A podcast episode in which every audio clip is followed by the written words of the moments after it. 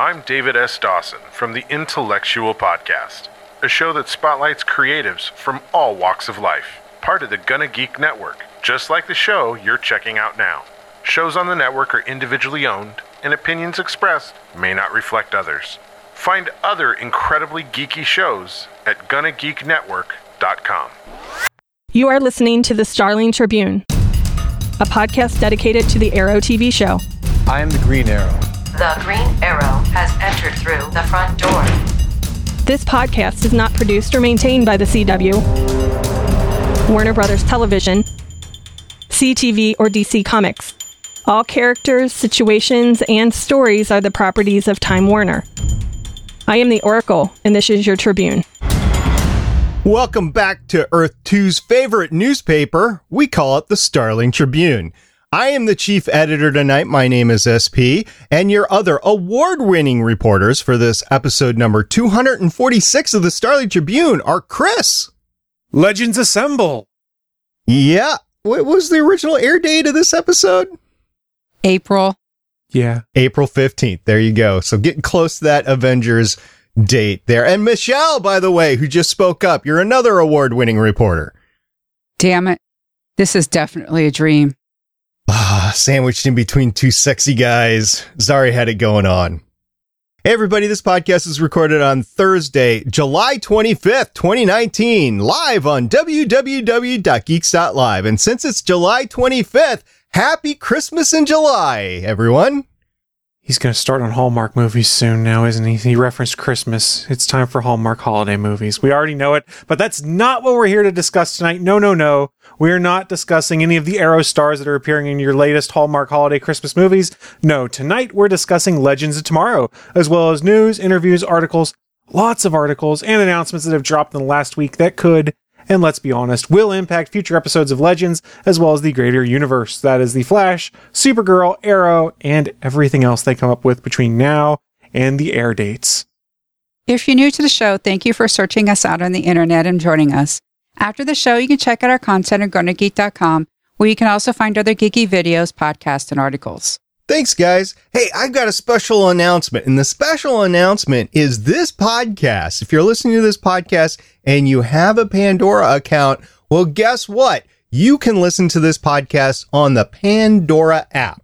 So not on the web page yet, but on your Pandora app on your mobile device, smartphone, you can listen to Starling Tribune. And if you're doing that, please drop us a line. We'd love to hear how it sounds for you and how it's working out for you. And with that, Michelle, why don't you go ahead and break down the current episode of Legends of Tomorrow for us? Sure. This episode is called Seance and Sensibility. It's season four, episode 11. It aired Monday, April 15th, 2019. Directed by Alexandra LaRoche. Credits include one Riverdale, three Legends, four Flash, two Arrow, and one Supergirl. Written by Grain Godfree. Credits include 15 episodes of Legends, seven Flash, and one Arrow, and Jackie Canino. And this is Jackie's only writing credit. I have to say, I'm kind of impressed because this was a really good episode. But Jackie had Alexander LaRoche and Grain Godfree, who are pros in their own right and very experienced with the series. So I'm glad to see them bringing new blood in to train for future shows, whether it's Legends of Tomorrow or Batwoman or whatever they got going on on the CW. This episode was aired in April 2019, as we've alluded to. There was no episode on Sunday, so no Supergirl this week. And we did have Legends of Tomorrow, Arrow, and The Flash this week. And we're going to run down their live plus seven day DVR numbers.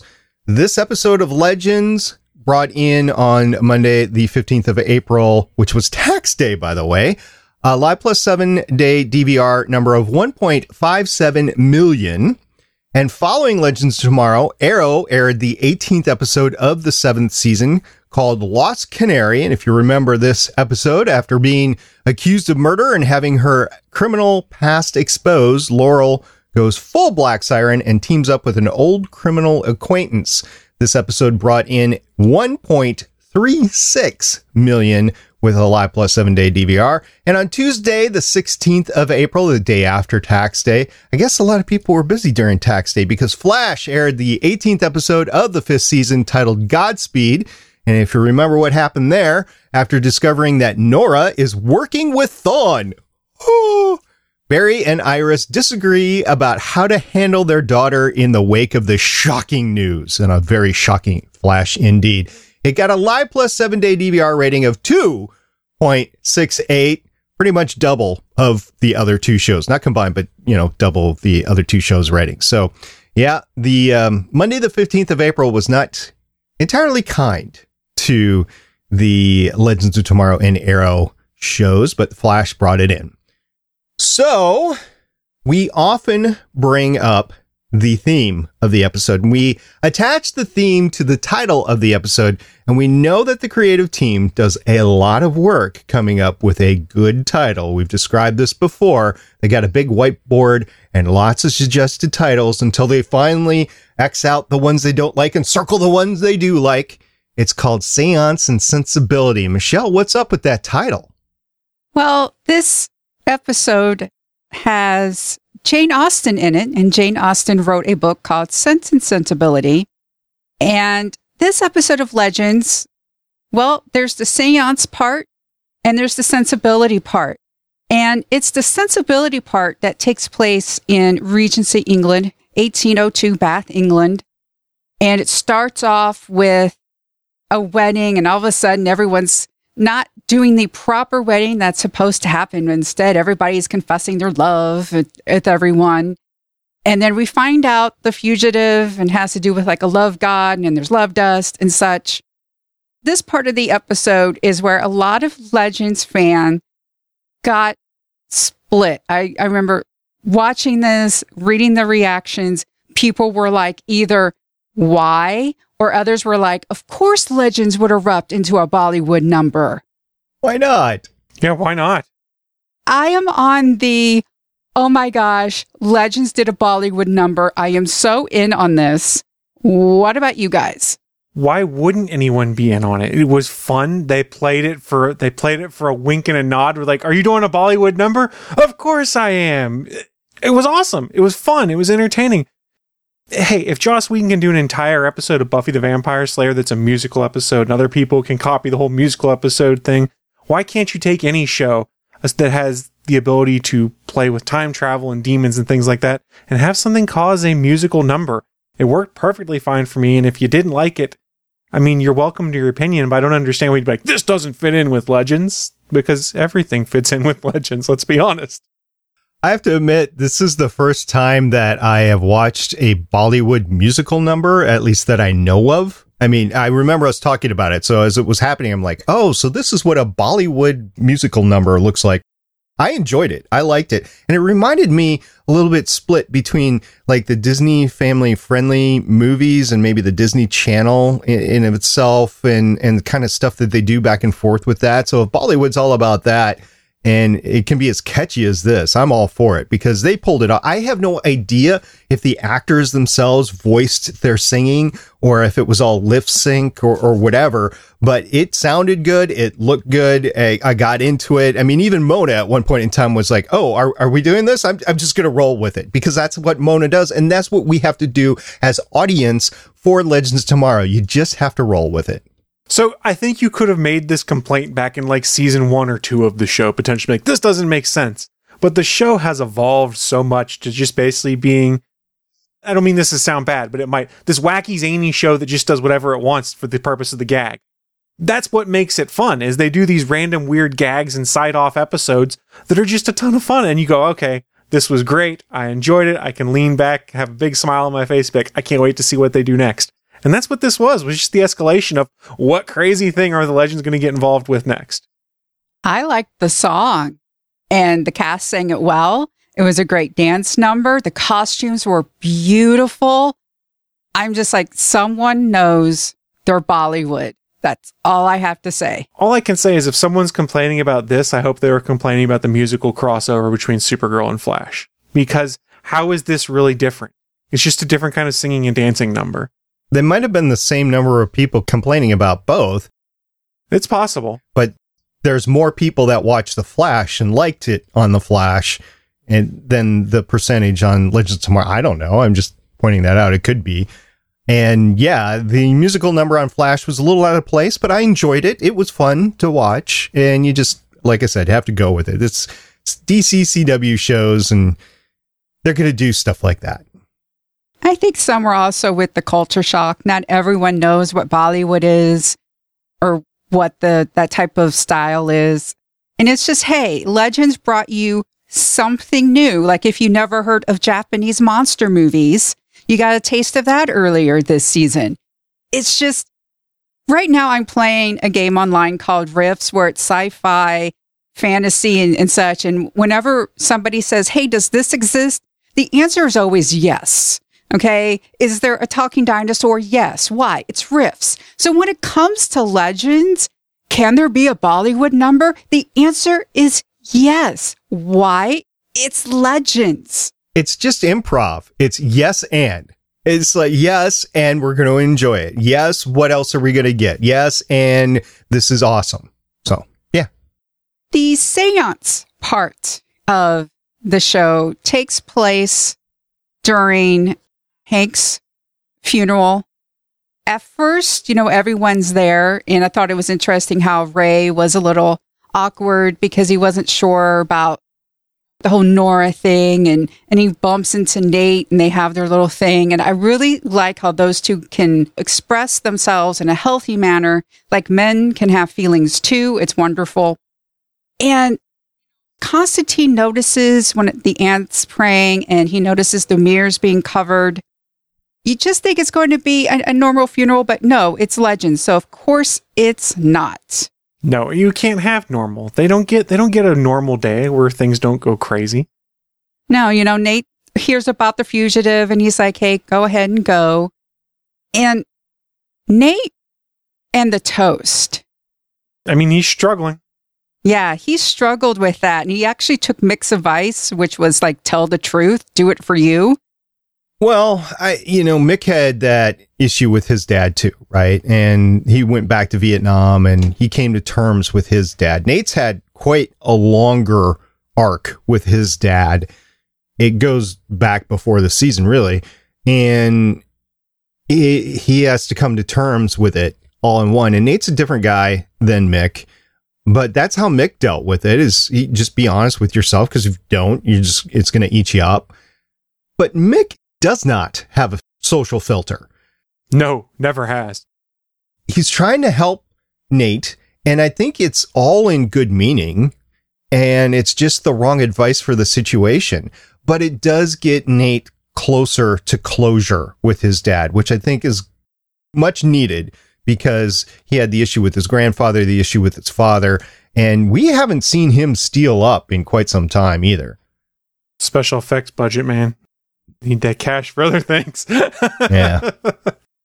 I thought it was sweet that his mother was able to go, yes, Hank was a workaholic, but pull out this story and tell this wonderful story about how Nate wanted to go to Disneyland, but then he had to go to the hospital. For those of you who might not remember, Nate is a hemophiliac. So it is common for, unfortunately, those with hemophilia to have to go to the hospital often. And Hank dressed up like Mickey Mouse. I could see Biff dressed up as Mickey Mouse. I, I definitely can. when you put it that way, I can too. I know Tom Wilson's two different characters. You know, he was Biff in Back to the Future, and then he's Hank over here, and it's it is a different character. But I can I can just see Biff as dressed up as Mickey Mouse, and I can see Hank. eh, They've been trying to warm up Hank really all season, but there's this adversarial relationship between parent and kid, and being a parent of a kid that is a I would say is about Nate's age right now. It is interesting because not only do you see your own relationship with your kid, but you see all your kids' friends' relationship with their parents and you see how that goes. And there's hot and cold.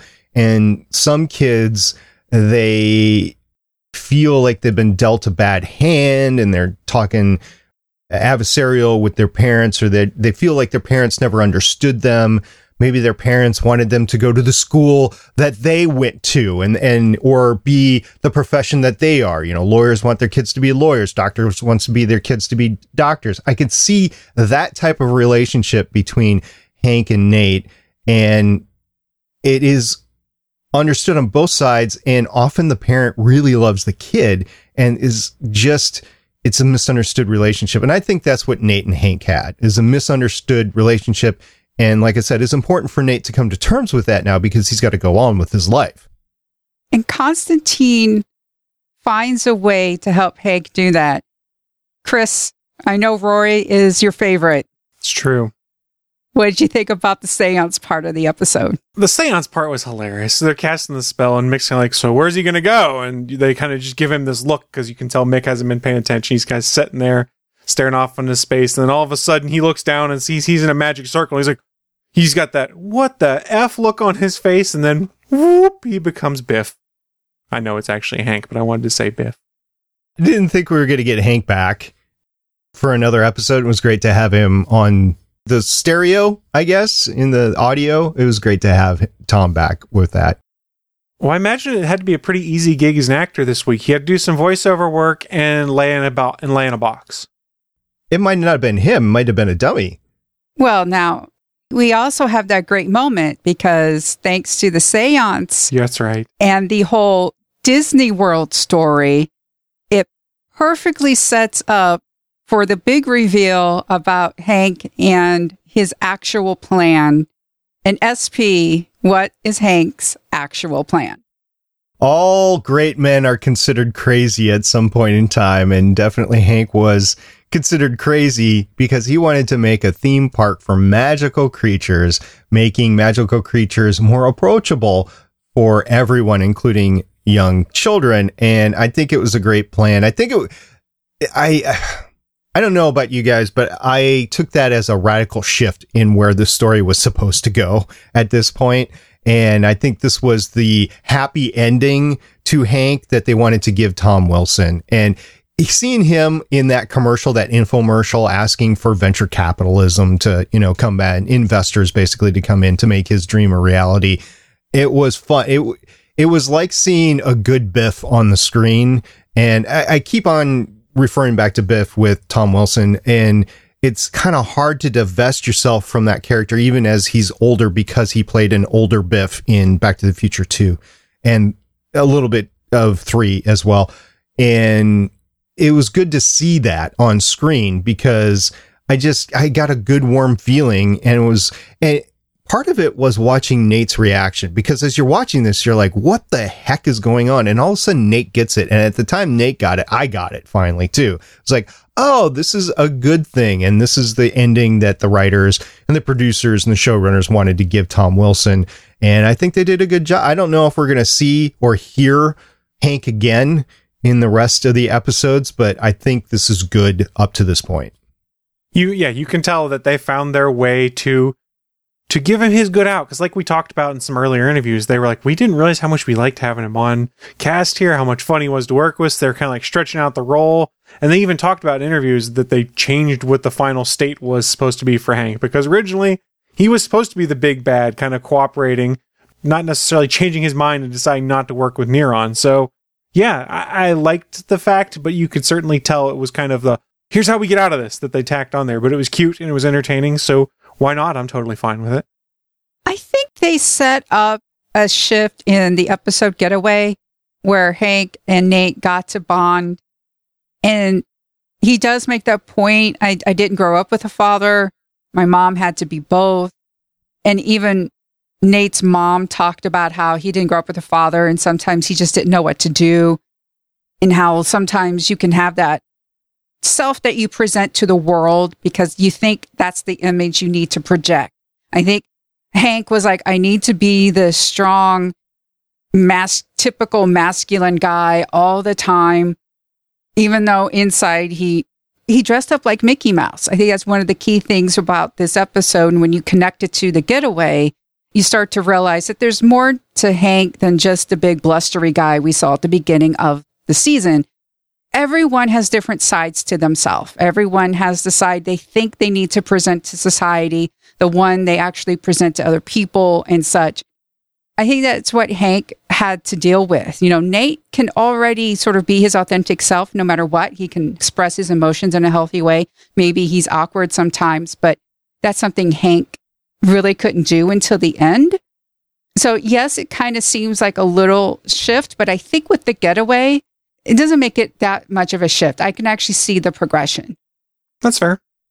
Oh yeah, especially at the end of the getaway when his murder actually happens, because he's like, "Oh, I, I just want to spend time with my son, and it just want to move on from this, and I don't want to be your partner anymore. I want to be a partner with my son." That was last episode. Yeah, I get that, but this was the final kind of tearjerker, happy-go-lucky, the final end state. At, at least as far as I know. Like I said, I don't know if he appears in any future episode, but if it ended right now, then I have a good taste of Tom Wilson and Hank in my mouth.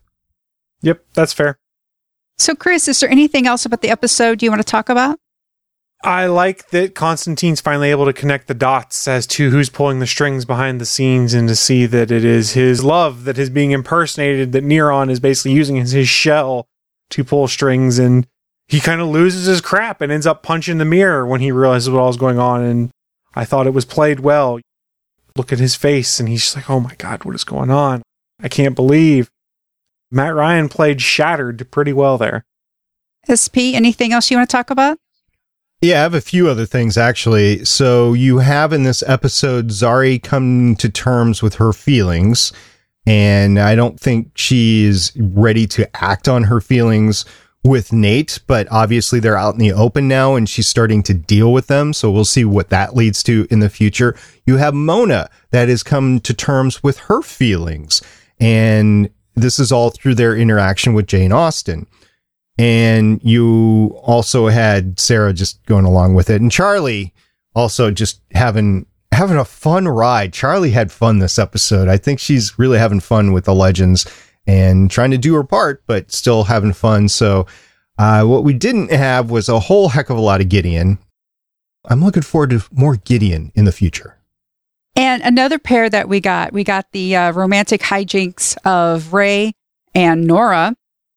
The fact that Ray can curl up in a chair and fall asleep immediately does not surprise me every time I see these two on a scene now, I'm thinking that this is a married couple that is having fun, just doing makeup and play dates, basically. And we get to see that, and they are having fun. So the whole scene where he's falling asleep in bed, I could see her just rolling her eyes like, okay, I can't believe this guy's my husband, you know, that sort of thing.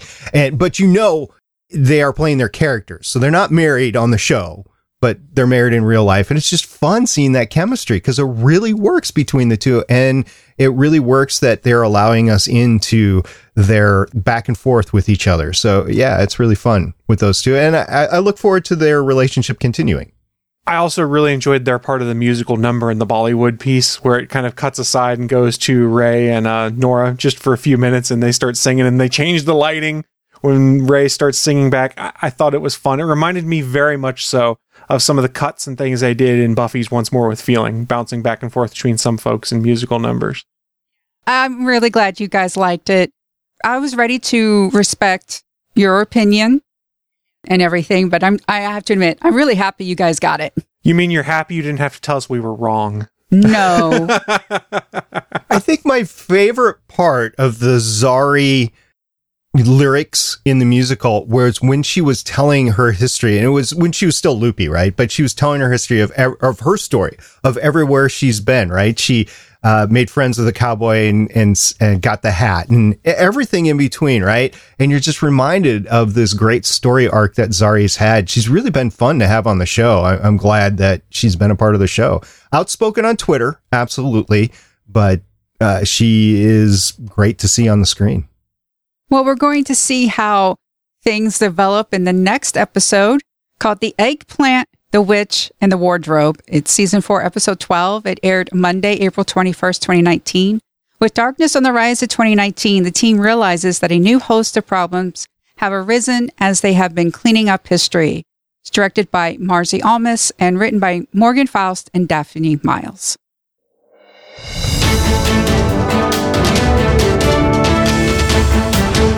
Live from the Starling Tribune main news desk on floor 52 of the Starling Tribune Tower, it's the weekly news roundup with Chief News Anchor Michelle Ely. And now, Michelle Ely. A little event happened over the weekend called San Diego Comic Con. I don't know if you guys have heard of it. Comics? What are comics and what are cons? I heard it might be a good place to maybe take your stack of comics and maybe exchange them, see, you know, what other people have to trade. There you go. That's not a bad idea. Yeah, that's what you would think. But mostly it's a whole bunch of panels about TV shows and such, including ours. And we have a lot of casting news. A lot. A lot. And thankfully, my fellow reporter Chris is going to start us off with some Arrow news. So we're going to power through some of this casting news. Let's start right now with Resurrections. Yes, there are a few actors coming back as for Resurrections. First of all, Comic Book Resources reports that Adrian Chase comes back in a different way than expected, according to Beth Schwartz. We're really excited about that because obviously he's one of our favorite villains. But then on the subject of Tommy Merlyn, executive producer Marc Guggenheim has also promised Donnell is not coming back as the Tommy we know. But no, no, no. Tommy and Adrian Chase are not the only people returning from the dead. Let's get the next returning from the dead. Susanna Thompson is returning and reprising her role as Moira Queen. We haven't seen her since season two, I think it was, when Slade Wilson ran her through with a sword. The folks over at Comic Book Resources also got a chance to find out more about her return. Marc Guggenheim was interviewed about it, saying, It's a love letter to the show. It really is, Marc Guggenheim said. I was telling Beth Schwartz it's a lot like the series finale, not the season premiere, in the best possible way. Almost to the point where, like, what are we going to do for the series finale? I mean, we know obviously, but it has that kind of resonance, but it's exciting. That was them talking about Susanna Thompson returning to the show. So, guys, are we excited about these folks that are seemingly returning from the dead for the season eight of Arrow? And what does it kind of tell us might be happening in season eight? Time, travel. Yep. Alternate Earths. And I like that Moira's coming back. I know SP, she's not your favorite, but she's one of mine. We'll see what she's like in an alternate universe. And yeah, the, when you got the monitor involved, I don't know how many different Earths we're going to see. I don't know how many different Oliver Queens we're going to see. I know we're going to talk about the trailer in a little bit, but it was interesting watching the trailer when you're taking these things into account because they did a great job of doing a montage. And so we'll talk about that in a little bit. But that got me warmed up to these ideas of bringing back characters and, and seeing uh, different aspects of Oliver Queen trying to save the multiverse. Should be interesting. Uh, two more pieces of Arrow news to talk about real quick. In season 8, Chicago Fire veteran Charlie Barnett has been cast as John Diggle Jr., aka JJ, in the eighth season of Arrow. I, I don't watch Chicago Fire, but hey, congratulations to uh, Charlie for getting the role of JJ. It, do you guys watch Chicago Fire? Anyone have any familiarity with the actor? No. Yeah, no, I don't either. And I look forward to seeing JJ's portrayal. And I also, we haven't seen any news on this, but I am looking forward to the casting of Sarah Diggle. It'd be interesting if they actually did go that route. In an alternate universe, it's possible. Barry can't have screwed up all of the timelines. Damn it, Barry. Oh, one last piece of Arrow news to talk about. The title for episode two has been leaked out. Well, not leaked out, shared in a Twitter post from Beth Schwartz where she shared the script, the cover page, and it is called Welcome to Hong Kong. So, again, this makes it sound like we're talking about some more flashbacks into Arrow lore, and God knows what all they're going to get into. I can't wait to see it. Think we're going to get Shadow? I would love to have Shadow come back. That would be great. And this really ties in with the season trailer that came out, where you get a lot of flashes of Oliver and the past, who he's loved, who he's lost. And there's this great montage at the end of all the arrows that have come from the seasons before. And I'm just like, oh my goodness, they're really going to do the time hoppy alternate Earth things with the monitor. And I'm really looking forward to that. Yeah, I think it'll be cool. They set it up too because uh, one of the scenes in the montage, in the first montage, he is sharpening an arrow And I was wondering at the time, am I looking at a new scene or is this from something in the past? It's something from the past because it was all built up until you got to a certain point in the trailer. I forget what timestamp it was. Let's just call it like one minute, 45 seconds, two minutes, somewhere around there. The whole thing was about two minutes, 45 sec. Yeah, two minutes, 42 seconds. And then at the end, you're right. It, it showed seven versions of the arrow. I don't know if we had two the same versions of the arrow icon, the logo uh, from like season one and season two if they didn't change it. And then we have a total of seven of them. And this is going to be season eight. So maybe they just didn't create a new one for season eight and they just showed all the previous seven. I don't know. I'll have to go back and look at all the original artwork for each season in order to do that. You know, Agents of S.H.I.E.L.D. kind of did something similar as well going into the next season. So yeah. Fan service. This is fun. I know the show's ending, but they can't go on forever. Not even MASH went on forever, guys. Look, you can get away with fan service in this case, though, because they have a guaranteed end date. They know they're not trying to stretch things out to get more. So you can get some of these fan service moments in there that are designed to be callbacks and you, you relate to make, ah, this tugs at the old memory strings or in some cases the heartstrings because you might have better feelings about some seasons than others and or characters that passed away during certain seasons. So I'm okay with fan service like this because it's just fun. It's nice callbacks. Talking about pulling on fan heartstring memories, Chris. That's right. There's some boatloads of casting news about Crisis. I'm not going to read all of the articles, but here's some stuff that they have announced for actors coming to Crisis. Tyler Hoechlin returns as Clark Kent slash Superman.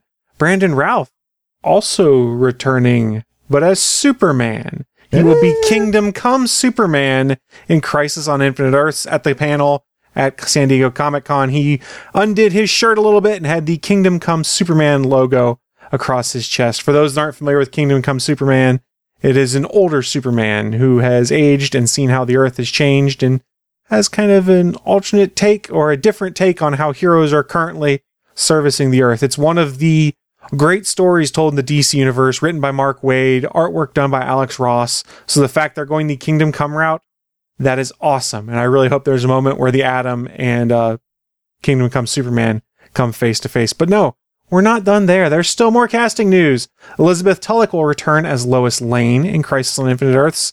We'd seen her go off with Superman at the end of the last crossover, if I recall correctly, and she was pregnant. So maybe we'll get baby Superman or something coming out of this. I don't know. Uh, more casting news. The Flash's Tom Cavanagh will be in there, but not as one of the characters we've seen currently. He is going to be integral in releasing the Anti Monitor, the character he's playing. And then finally, the last piece of crisis casting news that we had here, and one that arguably had me going, they're doing what? The most is uh, Burt Ward, Robin from the 1960s Batman series, will have a role in Crisis on Infinite Earths. I can't wait to see what happens. I can't wait. It's great. He's going to be in the Batwoman show. That's where he's going to debut. Don't know if he's playing Robin or somebody new. I think it's amazing to get Burt Ward. And we're going to get two Supermans. I have to admit, I really want them to get Tom Welling because if they got Tom Welling, somebody would have to save me it's not like he's not up there doing production. Uh, he is living in that area. He could do this. And uh, it, I think the only reason that they don't have Adam West is he's not with us because I think Adam West would have done this right now. Yeah, so it'd be interesting if they did get Tom Welling. I mean, he's up there doing, I believe they filmed Lucifer in the same area. Lucifer has its final season coming up on Netflix shortly. The only reason I could think that he wouldn't is if there's something strange in his contract that prevents him from doing it. Because I believe and maybe I'm just imagining this. I'd seen a news out of San Diego Comic Con where they asked Tom Welling about this news and whether he'd come back, and he said he'd be open to it. But I could be misremembering that, so I will try and find that and source that before the end of this show. And it makes a lot of sense that Cavanagh plays Pariah, considering what they've done with Wells and Thawne, with oh, Flash, and with also the other crossovers, not only last year, but with the Nazi one he's really been integral in a lot of things, and I think it makes sense. Yeah, I think it does too. Now, I can't guarantee that this site is accurate. I've gotten news from WeGotThisCovered.com before. They're also reporting that Lynda Carter could be returning in some way for this, not necessarily as President Marsdin, but as an older Wonder Woman, and they are also claiming that Tom Welling will be making an appearance. But they are also, oh, never mind. Their source is cosmicbooknews.com, and those guys are almost always wrong. So I don't have confirmation. I wouldn't put it beyond them because if you're if you're trying to gen up interest in these shows moving forward and trying to get people to watch Arrow because you take a look at the ratings and they've not spectacular, at least the live ratings. We talked about ratings quite a bit on this show, so I won't belabor the point.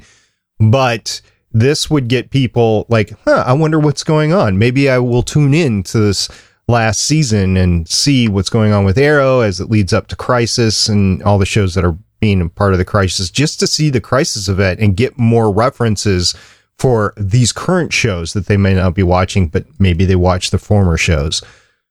I, I, I don't know, guys. This is looking like it's going to be a fun fall into winter, and I think CW is going to give us a nice Christmas present this year.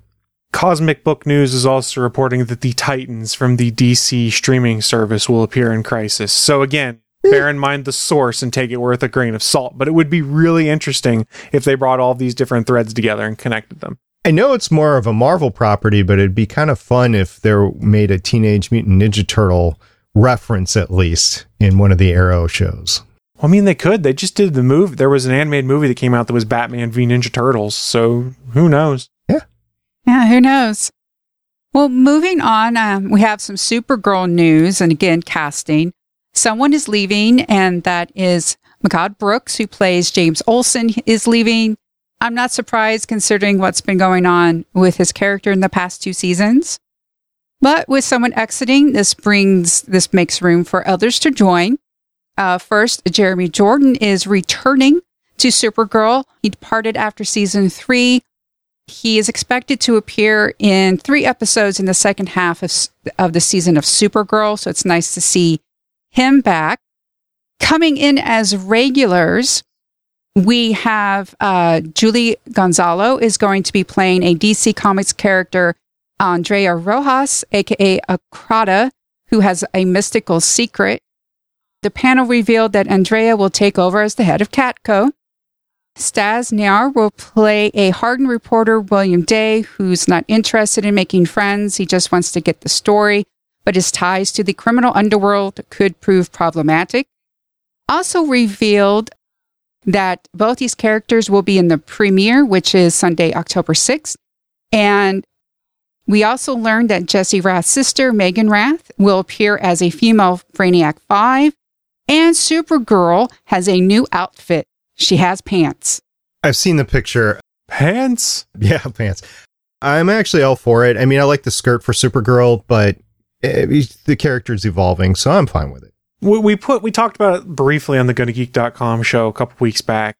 I'm perfectly fine with the way the suit looks. It's just a little strange to the eye because it's a big sea of blue. The same problem they have with the new 52 Superman suit and things like that is they got rid of the red trunks for Superman there, and you've just got like a torso and legs that are all blue until you hit the boots. It's just a little strange for the eye to get used to. I wish they had something there that broke up the sea of blue some. I have no problem with pants though. Just keep that in mind, internet. Please don't send me your hate mail. I'm not saying go back to the skirt because this suit's dumb. I'm saying I wish there was a little more color to it or something that broke it up.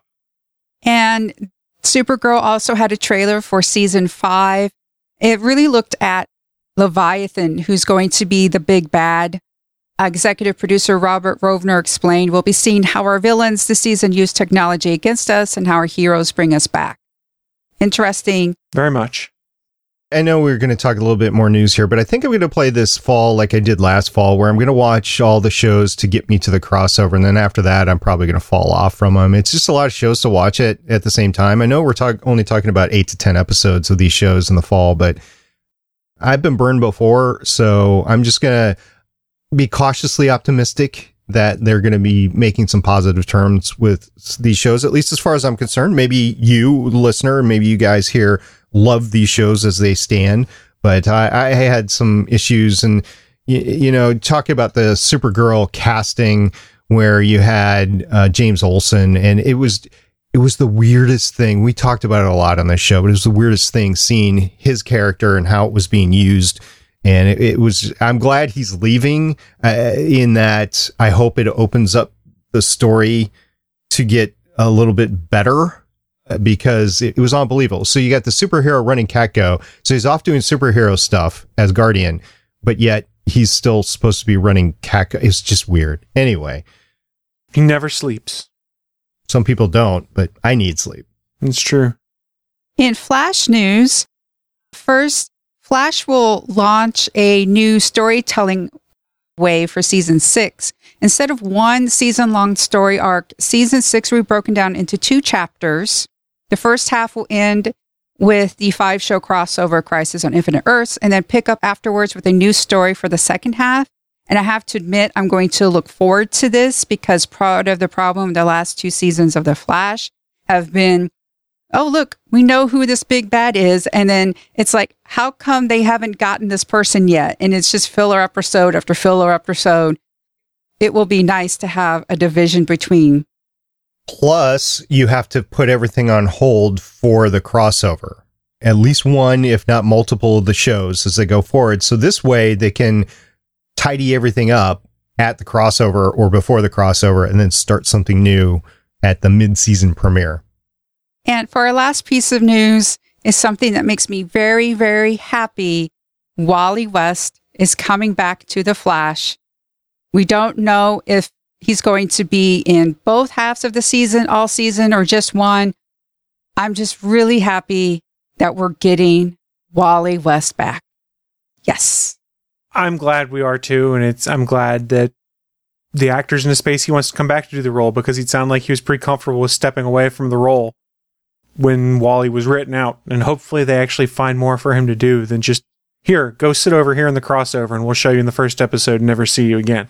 Again, same problem they have in a lot of these shows is as the cast get bigger and bigger, it's really hard to juggle multiple character acts. So it always feels like one character gets a little bit of a disservice, for lack of a better term. In retrospect, I think Wally would have had a difficult time fitting in with the EXO or Nora story last year.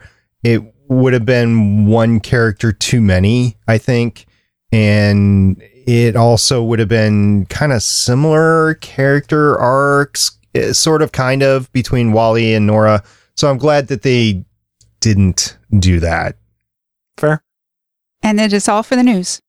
That being said, we've powered through a bunch of news, so it is time for us to start wrapping up the show. So a big thank you to everyone who did participate live over on Geeks.live. That is the official streaming home of the Gonna Geek Network. But also a big thank you to those of you who catch the replay over on YouTube at youtube.com slash Geek or download the audio version of the podcast over at starlingtribune.com. If you happen to have an Amazon device, remember you can enable our podcast as a skill. You can also listen to our podcast now on Pandora as well as Spotify. And remember, we do have that lovely Discord server, which you can find at www.gonnageek.com slash Discord. And as Chris alluded to, you can watch the playback. Well, you can actually participate live as we stream 7:30 p.m. Eastern, 4:30 p.m. Pacific on Thursdays, and that's at www.geeks.live. You can chat with us live and you can see all the wonderful mistakes that we make that I edit out and post. We would love to hear from you. We're the Starling Tribune on Facebook and Instagram, at Starling Tribune on Twitter, and you can call us at 612-888-CAVE. That's 612-888-2283. Well, this brings us to the end of another great episode. Any last words before we sign off? At Stargate Pioneer, Hashtag Jane Austen lives. at the Chris Farrell, Hashtag magic love dust Haas. I gotta get back to my gimmick. You love it, Hoss. You love it. You know, in the in the post that I put out on this on Twitter, it's just going to be hashtag Magic Love Dust. I'm going to leave out the hoss. You, you're grounded, Chris. You're grounded. I hoss a lot. It's okay. we've got to figure out when we're going to put this to bed. Well, there's nine more episodes of Arrow being filmed right now. They finished the first one, so there's your marker. That's when I'll stop hossing a lot. If you want to bring stuff back, we can bring out, you know, the Batman checklist. We can slap water. we can do a bunch of stuff here in the next 10 episodes of Arrow after we finish Legends of Tomorrow from last season. I got a water bottle right here. I'll just start slapping it. Does that count? Please don't, because it's going to be plastic sounding in the mic. Anyway, and I am at Michelle Ely signing off with hashtag It's a magical world. Oracle, I think we're done here. This was the Starling Tribune.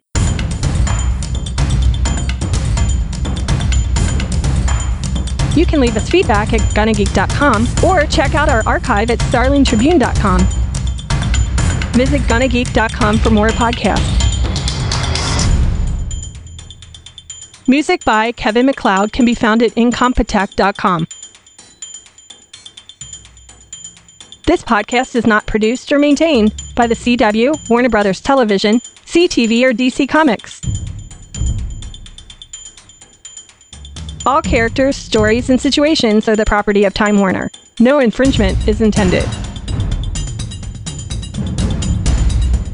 We will see you for the next episode of CW's Arrow.